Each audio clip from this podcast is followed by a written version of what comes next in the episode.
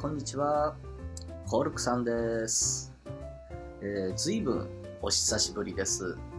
えーこのコルクというブログをですね、書き始めてから、まあ、しばらく経ちますけれども、えー前回の更新がですね、10月の25日で、本日、これを録音している日が、今現在、1月の25日、えーちょうど3ヶ月ぶりの更新になるので、えーこれを結構、読んでくださってた方は、お元気ですか？っていう感じで、ちょっと心配した方もいらっしゃいますかね？えーでも、私コルクさんは、え全然元気でやっております。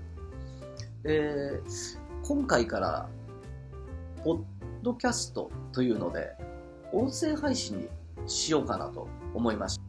まあ、ちょっと別のところでも、このポッドキャストで音声配信してまして、まあ、これはこれでいいんじゃないかということで、ちょっとこっち、こちらでも使ってみようかなということで、今日は第1回目ということでですね、えー題して、コルクさんのケアフリータイムという名前でやっていこうかなと思っております。どうぞよろしくお願いします。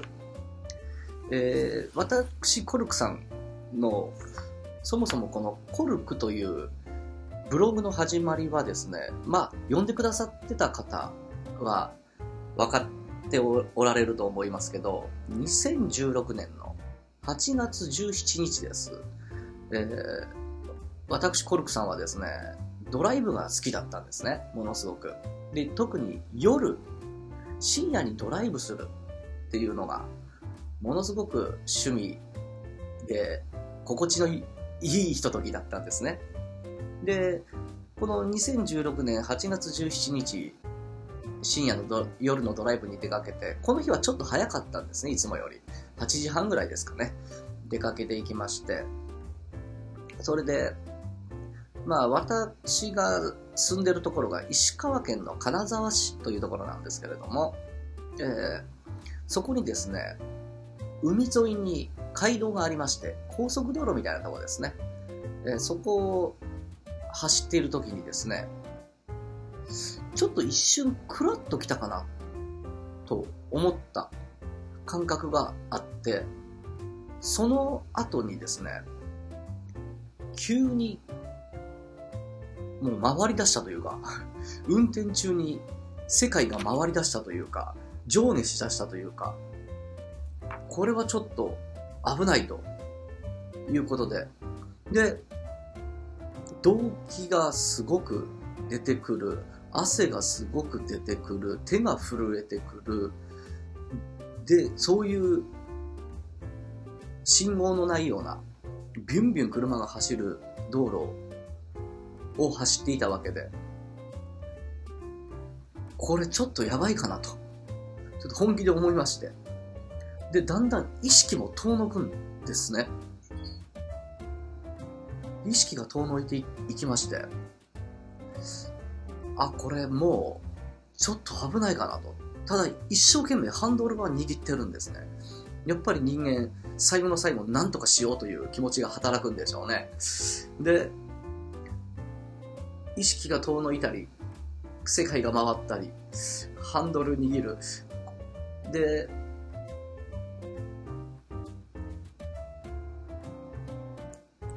それでですね、まあ気、気がついたらですね、そんな状況の中、意識が遠のいていく中、正直もうダメかと。これ本当に思いました。え人生で初めてですね、もうこれ終わってしまうんじゃないかと、私の人生がと。で、走っててですね、これ危ないと思った時に、まあ、くる、周りの車を巻き込んではいけないという脳裏も浮かんだんで、すぐにハザードを出しましてですね、で、ちょっと危ない運転になりました。えー周りの車は相当怖かったと思います。で、意識が遠のいていく中、もうダメかと。僕の人生終わったんじゃないかと。これ本気で思いました。え生まれて初めて、本当に思いました。こういう感覚。それで意識が遠のいていく中、気がついたらですね、本当に車1台分入れる左側に停車場みたいなのがちょこちょこっとありますよね、そういうところ、そういう道路には。そこにピタッと入ってたんですね。で、ああ、助かった。と思いました、本当に。ただ、発汗はすごい、動悸がすごい、手の震えがすごい。それで、ちょっと目を開けてるのもしんどいみたいな。で、これ多分、体がもうダメなのかなと。えー、最初はちょっと事故の、車の事故の警戒をしましたね。で、これではもうダメなのではないかと。それで、一旦止まったんですけれども、それでも、ものすごく、ものすごい動機と、えー、発汗と手の震えとか、ちょっとクラクラしてる感じ。で、生まれて初めての経験。あれ、本当にすごいですよね。これ、聞いてる皆さんって、やはりちょっとパニック障害っていうところの人もかなり多いと思うので、あれは本当にもう人生終わったかと思いますよね。で、その中、車の中でもうどうしようもないから、これはどうしたらいいのかと、ちょっと冷静に考えてる自分もいるんですよね。うーん、友達に電話しようか。それとも救急車を呼んだ方がいいのか。パトカーを呼んで助けてもらおうかとか。まあ、いろいろなことを考えておりました。その中でも。それでだんだんとね、10分ほどするとね、体がだんだん落ち着いてきたんですね。ええそれで、とにかく、コルクさんの住処に帰らねば、と思うわけですね、私は。うんで、サイドミラー、ルームミラーを凝視ですね、そこからは。えー、とにかく、ライトが見えなくなるまで待とうと。で、ずっと見てても、そういう、もう高速道路みたいなところですから、車はバンバン来ます。夜の9時過ぎですからね、時間的には。それで、しばらく見てると、20分ほどですかね、ようやくライトが途切れました。よし、今だということでですね、ハザードを出しながら、ゆっくり走り出しました。で、走っていくとやはり違和感を感じるんですね。なんか目の焦点が合わない感じです。で、多少ゆっくり走りながら、一番最初にある出口というところまでなんとかたどり着きました。まあ、その間もですね、ビュンビュン車は抜かしていきます。はい、私の車を。まあ、ハザードを出してたんで、皆さん気づいてくれてたようで、上手に追い越していってくださいまして。うん。それで出口から降りました。で、不思議なことにですね、出口から降り降りました。下道になります。そうすると普通に運転できるんです。何の違和感もなく。あれさっきの嘘だったのかなみたいな。ええそれで自宅まで向かうわけですけれども、途中にちょっとバイパスのような、またちょっとスピードが出せるというか、そういうところにの道路があるんですけれども、そこに乗ると、また違和感が出てくるんですね。それで、またそこでハザードを出しながら、はい、ハザード大好きです。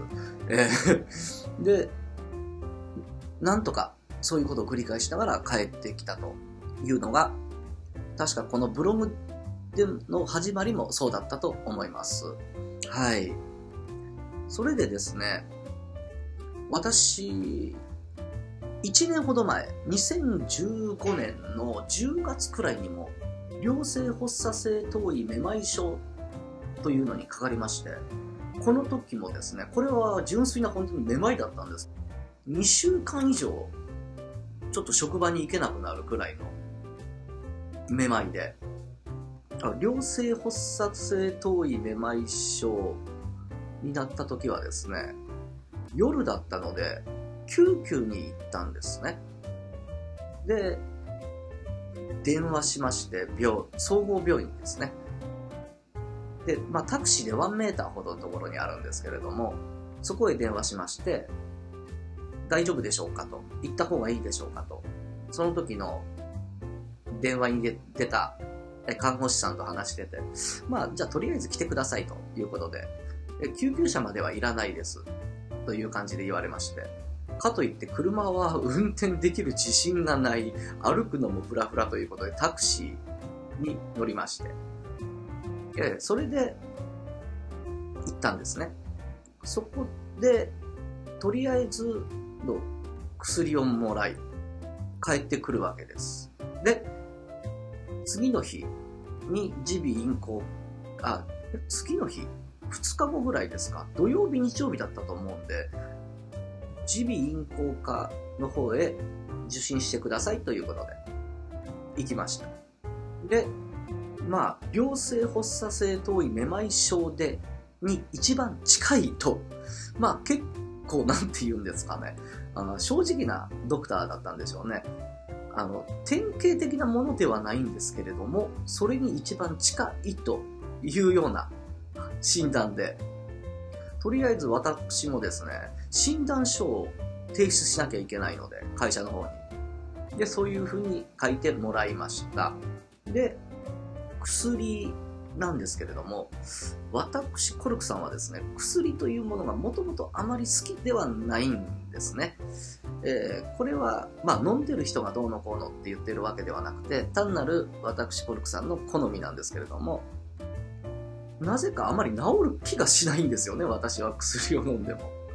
もともとあまり効かない体質なのかわからないですけれども。うん。それで薬をもらって、ちょっと、まあ、飲み、飲んだんですね。ええー、やはり、早く職場復帰しなきゃいけないという気持ちもありながら飲んだんですけれども、全く効いてる感じがなく、すぐやめました。それで、次の最新の時に、ドクターにそういうふうにお話ししました。あんまり、あんまり聞いてる気もない、あ、感じもないので、ちょっと飲んでないんですよっていうことをドクターに言うと、ドクターも、あ、じゃあ飲まなくていいですよって、ああっさり言われまして。で、まあ、一週間ほどで、日常生活程度は動けるようになりまして。で、職場復帰をしたと。これが2015年の良性発作性頭位めまい症の時の話なんですけれどもね。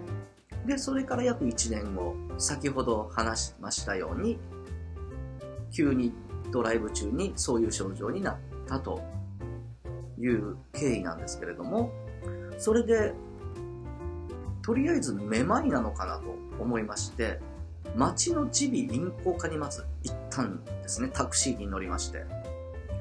それで、お話ししたんですけれども、ちょっとそこの ドクターを別にディスるわけじゃないんですけれども、あまりこちらの話を聞いてないというか、え去年に良性発作性同位めまい症をやってるんで多分それでしょうと。いや、ただその時と症状が違いすぎるという説明を僕はものすごくしたんですね。発汗もなければ動機もなかったと。ただ今はあるんですと。こんだけ手が震えるような症状もなかったような話はしたんですけれども、そういうのはほとんどあまり聞いてない。うん、車の運転もできない。というところで仕事に行けないというような話もするんですけれども、適当な薬、いや、ごめんなさい、これ。いや、本当に適当な薬だけ出されたんじゃないかなと、今は思います。うん。それで、えー、行ってから3日後です。ちゃんと薬も飲んでました。で、ちょっと外を歩いてたら、やはり急に動悸などが出てきまして、強烈な発汗、もうベッタベタの、まあ、なんていうんですかね。まあそこそこ、気温的には暖かいというか、あ、まあな、夏、残暑の時期でしたから、それはそれで汗も出るのかなと。ただ普段より明らかに汗が出てますという感じで、もうこれ危ないなという感じでです。まあ、帰ってきたわけですけれども、で、先ほども言いましたように、あまり飲みたくない薬なんですけれども、早く体を治したいというところが先決するんですね。で、逆に言うと、職場復帰もしなきゃいけない。あしょあ仕事を休むわけですから、早く仕事に行かなきゃいけないということで、また薬を飲むんですけれども、これがまた効いてる気がしないというね。で、その耳鼻咽喉科にですね、同じような会話になったわけで、看護師さんと。で、まあ、じゃあ来てください。ということで、タクシーに乗って、え、夜の10時ぐらいでしたかね、そこに行きました。総合病院の方へ行きました。で、そこで、まあ、そこにいたドクターに、去年も良性発作性頭位めまい症をやってて、今の症状を見ると、まあ、めまいだと、が強いのかなという印象があったんでしょうね、そのドクターも。ちょっとめまいを専門に調べてるようなところがあるので、行ってみたらどうかなということで、病院を一つ紹介されました。あ、わかりましたと。で、めまい外来とかっていうのをやっているということで、その時は、まあ、ちょっとした薬、ちょっとしたっていうのはあれですけれどもね、まあ、これ飲んどいたらいいかなというようなめまいの薬だったんで、もうもらって帰ってきました。それで、まあその薬はまあ飲みませんでした、私は。うん。そのめまいの外来へ行くまでちょっと待とうと思いましてですね。で、それが木曜日にやっているということで、それから数日後だったと思いますね。で、木曜日にちょっと離れた病院へまたタクシーへ行った、タクシーで行ったわけですね。で、そうするとですね、これ、ちょっとまた、ディスりじゃないんですけれども、そこで説明してるんですけど、そこのドクターはですね、あ、こうじゃないですか、ああじゃないですか、というふうな聞き方をしてきたんですね。それで私は、え、どうなのかな？ってそこで考えますよね。で、おそらくこんな感じじゃないですか。こんな感じじゃないですか。というような聞き方をしてきたんですね。えー、そう言われればそんな気もするけれども違うような気もする。ただ僕の症状としましてはですね、とかっていう話をしてるんですけれども、なんかドクターの中でおそらくこれだというのがあったんでしょうね。で、時間解放症です。という診断が下されました。それで、一応耳の検査とか、まあいろいろするんですよね。音がちゃんと聞こえてるかと。時間解放症というのはですね、耳の管と書きます。で、それで時間と呼びます。そして、あの、皆さんもあると思うんですけれども、エレベーターなんか乗った時に耳がクッとなることありますよね。高いとこ行った時に耳がクッとなるあれです。あれは、その時間という耳の管があの閉じたり開いたりという状態らしいんですよね。で時間解放症っていうのはその耳の管が開きっぱなしになるということでめまいが起こったりするというものらしいんですよ。でこの時間解放症っていうのはあの町の町にある耳鼻咽喉科ではわからないことも多いらしいんですね。うん、でおそらくそれではないかというところで神木人っていう漢方を出されました。え神木人っていうピンク色の漢方ですね。まあそれを飲んでということで帰ってきました。で、私コルクさんはまた飲みたくもない薬を 飲むことになりまして。で、その間も、まあ、職場には連絡はしております。こうこうこうです、こうこうこうですと。その間でも、もう1週間ぐらいは休んでるわけですね。なんといっても車の運転ができないんですからね。ええで、車の運転をすると、自分の運転で酔うっていう感じなんですね。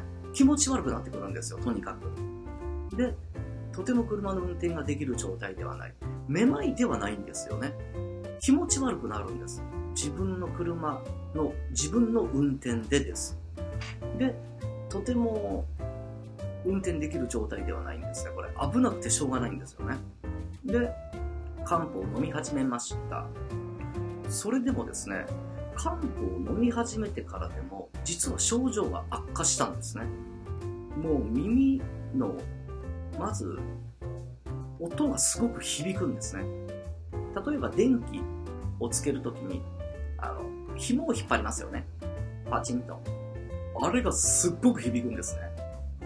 パーンと耳に。で、ちょっとしたビニール袋を丸めるときにカサカサっと言いますよね。もうそれだけでも耳を押さえたくなるくらいの状態になる。発汗はやっぱり続いてましたね。うん。そんな感じで1週間後に、あ、2週間後に最新に来てくださいと。2週間分の紙あ漢方を出されたんですけれども、1週間経っても、ちょっと改善どころかちょっと悪化している感が自分の中でありまして、で1週間後にもう1回行こうと思いまして、で、それで1週間後に行ったわけですね。うん、それで状況を話していますと、状態を話していますと、ひょっとしたら、コルクさんそれ、耳鼻科じゃないかもしれないという来る場所がですね、先生が急にそういうお話になりましてですね。で、どういうことですか？って聞いたんですけれども、ひょっとしたら心療内科かもしれないと言われたんですね。時間解放症が治りきっていないか、もしくは別の原因であろう。で、その別の原因ならば心療内科が必要だということで言われまして。で、そのドクターから、いや、コルクさん、心療内科の、行きつけの心療内科はありますか？とかって言われて、いや、行きつけってね、行ったことないですよと。で、また紹介してもらいまして、そこで、初めて、生まれて初めて心療内科というところへ行ったわけです。そうすると、心療内科からの先生から、あ、それはパニック障害ですよ。あっさりと診断が出ました。それで、パニック障害のなんかハンドブックみたいな説明してやるような本みたいなのはあるんですよね、小さいの。それを見ながら丁寧に説明してくれまして、症状なりなんなり、すべてぴったり綺麗に当てはまってたんですね。パニック障害と認めざるを得ないというね、うん、反発したい気持ちはありましたが、ようやく、ああ、私の体は今こんな状態なんだと分かった瞬間でもあったのかなと思います。ね、めまいだとか、時間解放症だとか、ちょっとピンとこなかったですね。で、パニック障害っていう説明を受けた時に、症状なりなんなりを説明してくれた時に、ああ、そうだと。間違いなく私コルクさんは今この症状ですという話をしておりましてですね。そこで、また薬が変わるわけですね。で、今現在も同じ薬が飲んでおります。ずっと薬の種類は変わってないんですね。ロフ、ロフラゼプサンエチル錠というのと、レクサプロ錠っていうのと、スピスピルリドという3種類を飲んでおりまして、常備薬としてエチゾラムというのを持たされております。そこからパニック障害ということで治療が始まるわけです。ようやく職場にもどうやらパニック障害ってあろうという報告もできたわけです。その間もですね、実はね、そのパニック障害と分かるまでが、もうちょっと精神的に一番きつかった時期でもありますね。えーなんといっても外にも出れないんですよ。外に出たらクラクラして倒れそうになったりとか、えー、ちょっと300メートルほど先にコンビニあるんですけど、そこまでとてもたどり着けないような、ちょっと外に出て20メートルほど歩いたらこれ危ないと思って戻ってくるみたいな感じとか。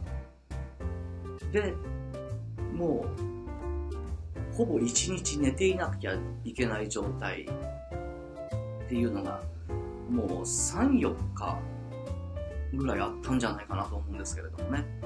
で、先ほども言ったように時間解放症っていうのはどうも自分では納得いかない。で症状、先生が、そのドクターがですね、話してたような内容とはちょっと当てはまっていないという自分の中の疑いもありましたからね。えー、それで、パニック障害と分かるまで、ここまでが、ある意味ちょっとすごくきつかったですね。精神的にも、これ治るのかな？と。なんか、なんて言うんですか？まだ発見されていないような、なんか変なもんにかかっちゃったのかなとか、いろんなこと思いましたけど。え、で、ようやくパニック障害と分かって、治療が始まったと。まあ、こんな経緯なんですね。えー、今ざっくり経緯を話しましたけれども。えー、まあ、これはブログ読んでくださってる方なら、まあ、わかると思うんですけれども、詳細に書いてありますので、えー、で、今現在なんですけれども、えー、1月、1月今日25日ですね。で、かかったのが2016年8月17日から1年半近くぐらいですか、経ってますけれども、完治には至っておりません。その間にもですね、ちょっと急にパニック症状というか、ふらふらクラクラするようなことが出てきまして、僕の場合結構後頭部、後頭部が痛くなるというか、筋肉痛みたいになるんですね。これ後頭部痛とかっていう言い方もあるらしいんですけれど、まあ、筋肉が緊張してるという診断になるらしいんですよね。まあ、もうそうなんでしょうけどね。えー、その時に、このロブラセジェフサンエチル錠というのを1.5錠になったりとか。で、ちょっと良くなってきたら石状になったりとか。そんな感じで今まで来ております。で、まあ、今現在、全般的には調子はいいです。もちろん。あの、治療の効果は出てきております。えー、あまり好きではない薬ですけれども、やはり体が動かなくなる方が私にとっては辛いんですよね。うん。なので、内服治療を続けております。はい。で、今はですね、ロフラゼフ酸エチル錠というのがですね、今、半錠と1錠、ほぼ半錠飲んでます、毎、毎晩。で、ちょっと、今日調子悪かったかなと思う日は1錠にしてと、そんな感じで調整しております。あと、レクサプロとスピルリドというのはずっと変わらず1錠ずつ飲んでおります。はい。まあ、ざっと経緯を話すとこんな感じなんですね。で、そこからちょっと私の人生といいますか、あの、生きるスタイルがどんどん変わっていったわけですね。それはブログの方にも書いてあるんですけれども、その辺につきましてはまた次回にしたいかなと思います。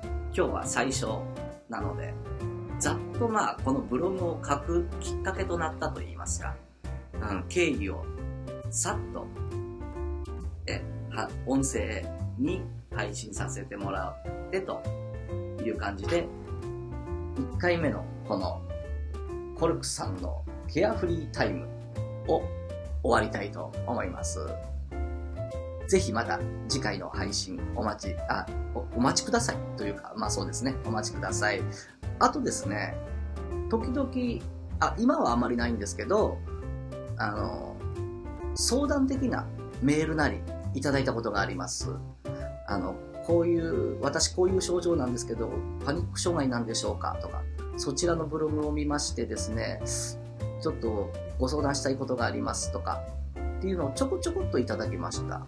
で、これあくまで私コルクさんはドクターではありませんので、パニック障害ですと診断することはできません。